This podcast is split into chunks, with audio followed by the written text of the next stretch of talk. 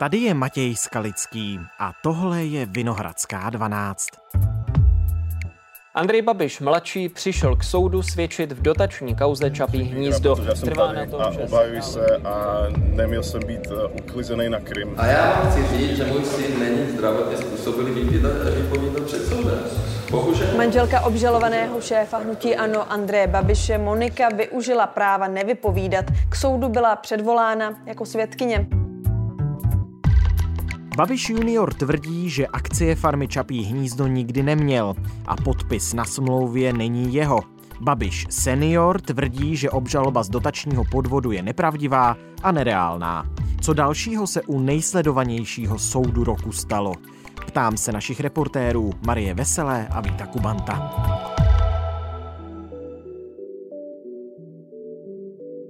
Dnes je pondělí 19. září. Marie Vítku, zdravím vás z Vinohradské 12 do útrop Pražského městského soudu. Ahoj Matěj, hezký den všem. Ahoj Matěj.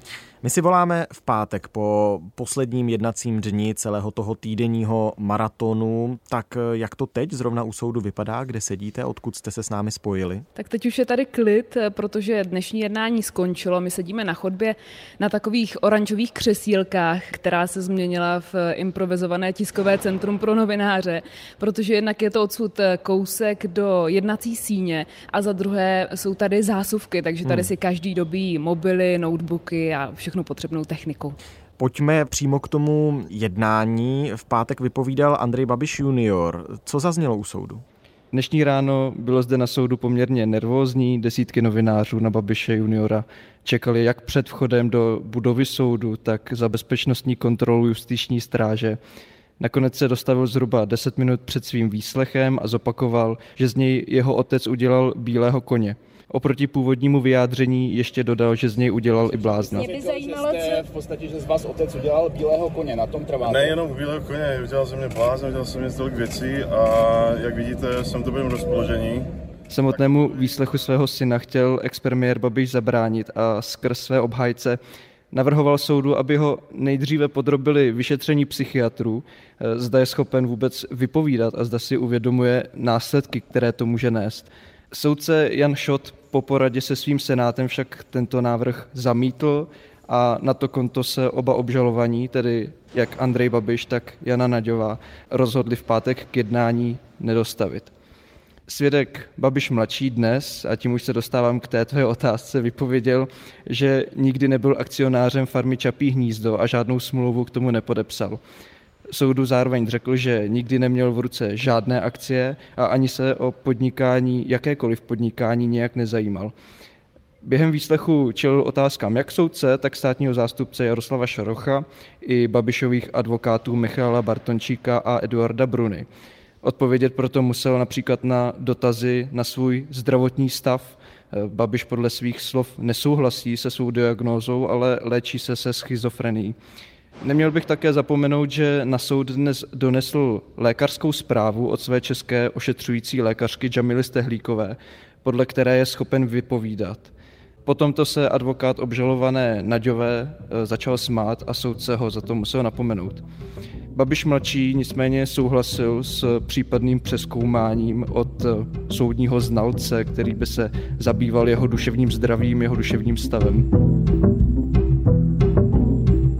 Znovu připomenu, že tento díl předtáčíme v pátek. Soudní znalec už v průběhu toho jednacího maratonu, znovu řeknu to slovo, mimochodem upozornil také na to, že v údajném podpisu na smlouvách k převodu akcí farmy Čapí hnízdo jsou shodné rysy vlastně v tom podpisu Andreje Babiše mladšího jako v podpisu Andreje Babiše staršího. Ty už si řekl, že Andrej Babiš junior odmítá, že by vlastnil jakékoliv akcie. Tak také u soudu, pokud se nemýlím, řekl, toto není můj podpis. Ano, označil tam zhruba dva podpisy, že nejsou jeho eh, ty smlouvy, které mu byly předloženy, které mu soudce ukázal, tak o nich řekl, že je vidí poprvé v životě nebo že je viděl poprvé v životě na policii, když byl vypovídat. Nicméně ještě se vrátím, jak si říkal, o té pravosti toho podpisu s tím soudním znalcem Alešem Čulíkem, který je expert v oblasti písmoznalectví. To bylo trochu složitější, protože metodické postupy mu neumožnili stanovit jasný závěr. Podpis na smlouvě o nabití akcí by tedy nemusel být pravý a v některých znacích se skutečně shoduje s podpisem Andreje Babiše.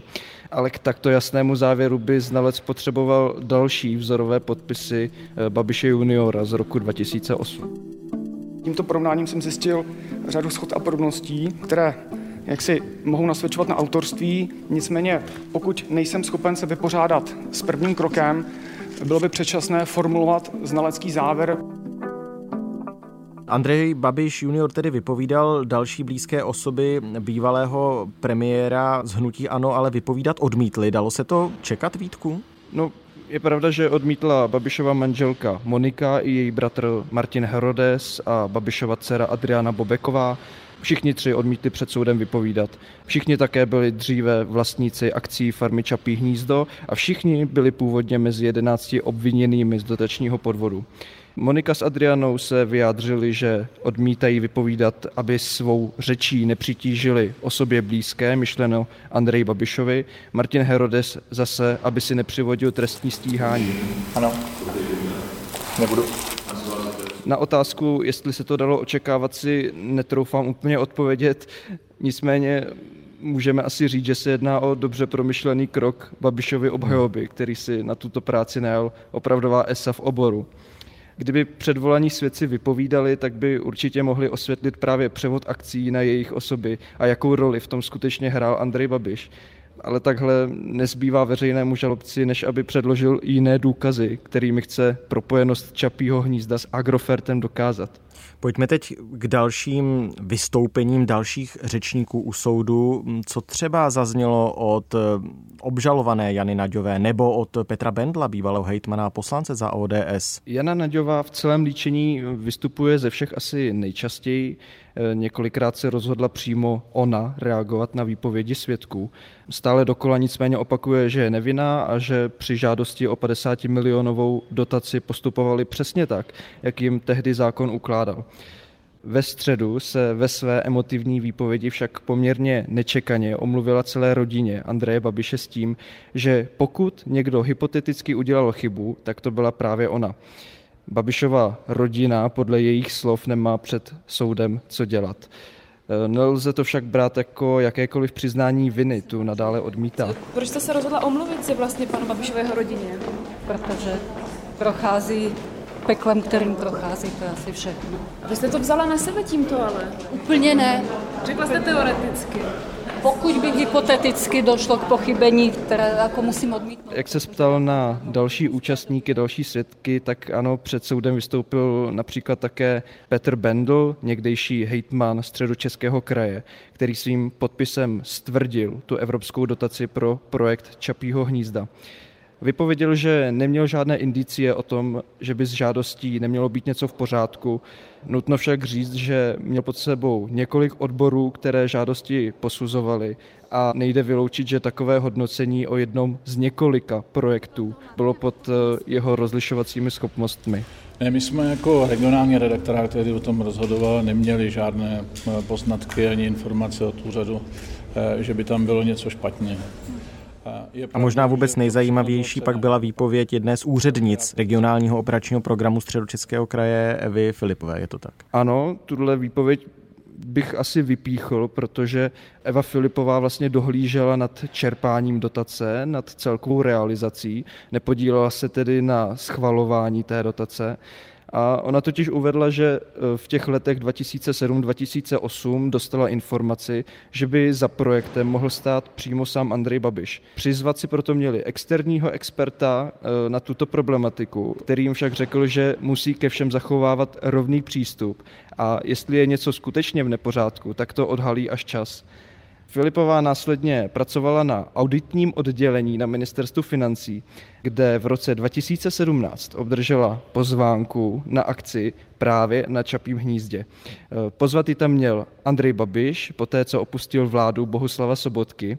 To Babiše během soudu vyprovokovalo k reakci a sám jí začal pokládat otázky. Nakonec to uzavřel, že úřednice lže a nemá ho ráda. Já se chci zeptat paní svědkyni, a my se vidíme poprvé v životě. No, takže otázka je, jakou má, ano, jasně, E, jakou má paní svědkyně motivaci, připadá mi to absurdní a ta motivace je jasná, že asi mě nemá ráda. A Eva Filipová ta před soudem ještě jednou vystoupí, objevilo se v médiích, je to tak?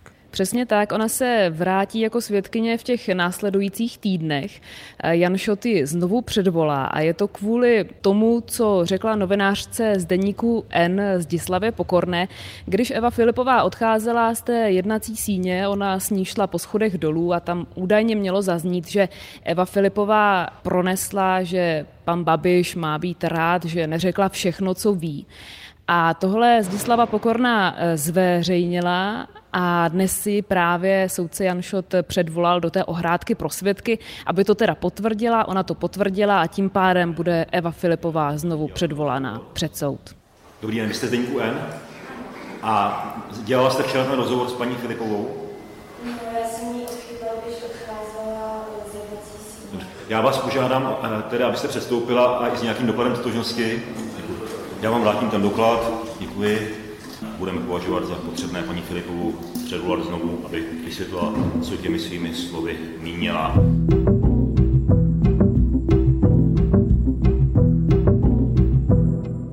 Možná otázka na vás, na oba. Zazněly tedy v týdnu vůbec nějaké nové zásadní informace, nějaká skutečně relevantní sdělení, která by tu kauzu posunula dál? Tak jedno z těch sdělení je zřejmě právě ta výpověď úřednice Evy Filipové, která do toho čtvrtečního dne si troufám říct, že nebyla nijak popsána mediálně. Hmm. Ale nejvíc bych to vlastně ilustroval na reakcích po skončení prvního týdne obou stran. Babišův obhájce Eduard Bruna eh, zhodnotil první týden hlavního líčení, takže pro jeho klienta dopadl s ohledem na text obžaloby poměrně dobře. Řekl, že zatím mají dobrou pozici a že se to teprve samozřejmě všechno ukáže v těch následujících týdnech, kdy je nařízeno hlavní líčení. Nedopadlo to úplně špatně. Máme tam dobrou pozici. Zatím. A mluvčí městského státního zastupitelství v Praze Aleš Cimbala zase označil proces za zcela standardní a s tím, že se neobjevují žádné převratné nové skutečnosti. To soud přistupuje k tomu řízení velice profesionálně, takže za nás, za státní zastupitelství, nejsou jakékoliv výhrady, co vznikly nějaké... Eduard Bruna, jeden z advokátů Andreje Babiše, pojďme se u něj zastavit. Kdo jsou vůbec lidé, kteří Andreje Babiše obhajují? Tak Andrej Babiš má víc právníků. Po jeho levici právě sedí Eduard Bruna, o kterém si mluvil. To je takový starší advokát, přesně je mu 75 let a on expremiéra zastupoval už dřív, třeba v kauze údajného únosu syna Andreje Babiše mladšího na Krym. A je to jeden z nejzkušenějších českých právníků. On je známý třeba z kauzy Jany Nečasové, dříve Naďové a pracoval taky pro Jiřího Čunka. Po levici Andreje Babiše v té soudní síni sedává advokát Michal Bartončík, to je nakrátko střížený šedivý pán s brýlemi a ani eh, s ním Babiš nespolupracuje poprvé. On je podepsaný například pod ústavní stížností poslanců na novelu zákona, které se říká Lex Babiš a jeho mladší bratr Josef zastupuje eh, Janu Naďovou, tu druhou obžalovanou v kauze Čapí hnízdo. Oba pánové novinářům docela ochotně odpovídají. Naopak, kdo s médií nemluví vůbec, tak to je státní zástupce Jaroslav Šaroch, který má kauzu Čapí hnízdo na starosti. On kolem novinářů v podstatě vždycky jenom projde a já ho snad první souvislou větu eh, slyšela říct až v jednací síni, když v pondělí začal číst obžalobu. na Šarocha omlouval právě mluvčí pražských státních zástupců Aleš Cimbala. On říkal, že se žalobce potřebuje soustředit na práci a když tedy novináři chtějí něco okomentovat, je k dispozici právě pan Cimbala. Když už se tady bavíme o tom, kdo a kde a jak v soudní síni sedí, A jak to v jednací síni vlastně vypadá, tak při tom projednávání, jak u soudu Andrej Babiš vystupuje? Tak Andrej Babiš vlastně od začátku označuje tuto kauzu za politicky motivovanou a o celém trestním stíhání říká, že je na objednávku, často zmiňuje jméno bývalého nejvyššího státního zástupce Pavla Zemana. To několikrát zopakoval i přímo v jednací síni.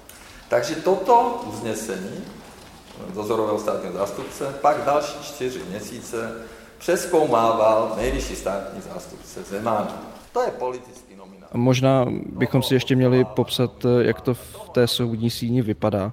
Tmavé dřevěné stoly jsou rozmístěny do třech křídel. Vlevo sedí státní zástupce Šaroch, jak už říkala Marie, uprostřed čelem do sálu předseda soudu se svým senátem a napravo je takzvaná lavice obžalovaných, kde na židlích sedí Babiš s Naďovou a jejich obhájci. Každý zúčastněný má před sebou zabudovaný mikrofon, který zaznamenává celý průběh toho soudního líčení. První den, když eh, Babiš přednášel svou obhajobu, stál klasicky uprostřed před předsedou soudu u ohrádky pro svědky. Od té doby však své připomínky a otázky klade ze svého místa a na konci sálu, ještě abych se vrátil k tomu popisu, eh, jsou vlastně opět vyloženě lavice, dřevěné lavice pro veřejnost s tím, že první řady mají vyhrazená média, o které rozhodně není v tomto případě nouze. A já ještě musím Vítka doplnit, zapomněl si na tu akustiku, protože ta je v té jednací síni opravdu hrozná, musím to takhle říct. Ono tam skoro nejde rozumět. Ta síně je opravdu veliká, historická, krásná, ale bojují s tím jak novináři, tak vlastně i obhájci Andreje Babiše, kteří mají skoro pořád ruku u ucha, aby právě jako naslouchali, aby rozuměli všem těm svědkům.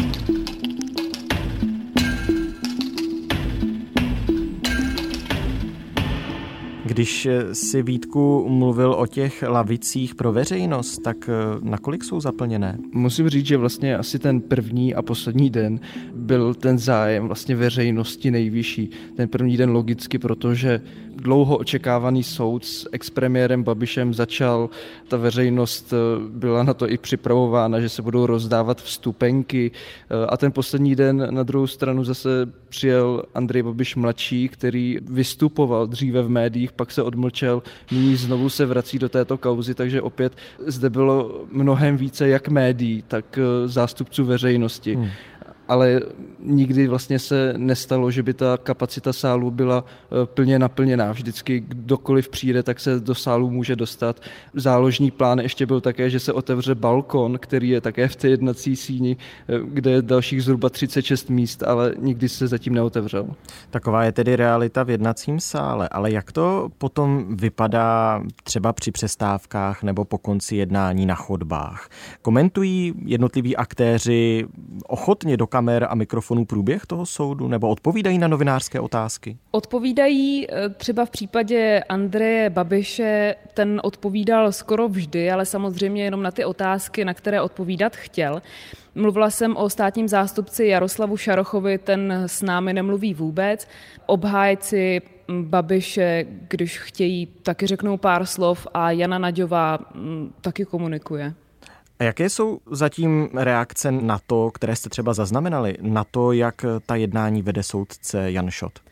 Na mě dělá dojem, že ho vede přesně tak, jak má. On působí eh, přísně, ale jestli se Andrej Babiš domáhal nějakého spravedlivého procesu, tak eh, myslím, že Jan Šot právě může být záruka takového procesu. Co si myslíš ty, Vítku? Já si vlastně na to mám úplně stejný pohled a jen bych tě možná ještě doplnil o e, slova právě mluvčího státního zastupitelství Aleše Cimbaly, e, který říkal, že soudce Jan Šot to vede velmi spravedlivě a profesionálně. On nám hned první den v pondělí ukázal, že eh, si do toho hlavního líčení nenechá zasahovat. To, když eh, z jednací síně vykázal eh, jednoho člověka, byl to aktivista Jan Šinágl, on vstal a po řeči Babišových advokátů zatleskal a pronesl něco jako, že se omlouvá, ale že toto byl hlas občanské poroty, tak musel hned z jednací síně ven.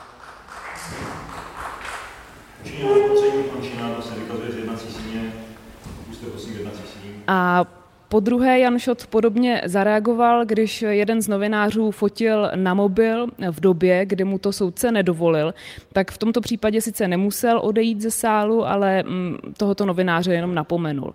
On na ten mediální zájem, který kauzu Čapí hnízdo doprovází, by měl soudce být už zvyklý, protože před deseti lety soudil velice sledovanou kauzu, a to případ údajné korupce a podvodu, ve kterém byl obžalovaný předseda věcí veřejných Vít Bárta. Hasta. Obvodní soud pro Prahu 5 zprostil viny poslance Víta Bartu a Jaroslava Škárku. Barta čelil obžalobě, že uplácel své stranické kolegy, aby k němu byli loajální a prosazovali jeho zájmy ve věcech veřejných. Žurnál kauza šéfa věcí veřejných Víta Barty a poslance Jaroslava Škárky stále ještě není u konce. Stížnost tentokrát posílá soudce Jan Šot, který případ řešil. Nelíbí se mu, jak rozhodoval odvolací soud? Definitivní konec takzvané obálkové kauzy pánů Barty a Škárky spojené s údajným uplácením ve straně věci veřejné. Nejvyšší soud konstatoval, že jsou oba pánové nevinní. Šot tam tehdy byl takovým průkopníkem, protože eh, on novinářům dovolil živé přenosy ze soudní síně, za to ale pak sklidil kritiku a tak tedy dnes v této kauze Čapí hnízdo můžou kamery uvnitř snímat jenom příchod obžalovaných, příchod státního zástupce a soudců a potom musí na chodbu a uvnitř smí zůstat jenom eh, diktafony, které nahrávají zvuk, třeba i ten českého rozhlasu. Jo a musím ještě dodat eh, takovou perličku, která taky může něco říct o charakteru Jana Šota. Zatím on ani jednou na jednání nepřišel pozdě. Kolega ze serveru idnes.cz mě dokonce upozornil, že Jan Šot chodí na vteřinu včas. Já bych možná ještě eh, doplnil Marii se třetím momentem, eh, kdy vlastně Jan Šot prokázal nějakou míru asertivity, eh, kdy vlastně opět narážím na tu špatnou akustiku v sále. Jeden z novinářů v jednom momentě vykřikl, že prostě vůbec není slyšet. Zrovna měl slovo soudní znalec Aleš Čulík, který opravdu nebyl vůbec slyšet a Jan Šot, soudce Jan Šot, novináře upozornil, že takto opravdu postupovat na soudě nebudeme. Řekl, že nepřichází v úvahu, aby veřejnost okřikovala soudní znalce, ač chápe, že ta akustika je velmi špatná. Pokud já teď dobře slyším, tak ten ruch, který nás provázel po celý tento rozhovor za vámi, se už celkem utišil. To skutečně tedy vypadá, že soud je pro tuto chvíli u konce. Tak jaký je další plán? Kdy bude soud pokračovat a co se ještě bude všechno dít? Teď je týden pauza. Znovu se Senát sejde od pondělka 26. září. Jan Šot předvolal další asi dvě desítky svědků, včetně finanční ředitelky Agrofertu Petry Procházkové, takže to by mohlo být zajímavé. No a pak je ještě jeden jednací týden naplánovaný od poloviny října. Jestli ale na konci října budeme znát rozsudek, tak to vůbec není jisté. Marie, Vítku, moc krát děkujeme. Díky moc. Děkujeme za pozvání, mějte se krásně. Tohle už je všechno z Vinohradské 12. Dnes s našimi reportéry přímo od Městského soudu v Praze, kde sledují líčení s obžalovaným expremiérem a šéfem hnutí ANO Andrejem Babišem. Vinohradská 12 je spravodajský podcast Českého rozhlasu. Můžete ho stahovat a poslouchat kdykoliv a kdekoliv chcete. Jsme na webu i rozhlas.cz, v aplikaci Můj rozhlas a taky ve všech dalších podcastových aplikacích. V premiéře nás po půl deváté ráno každý všední den vysílá Český rozhlas Plus. Naslyšenou zítra.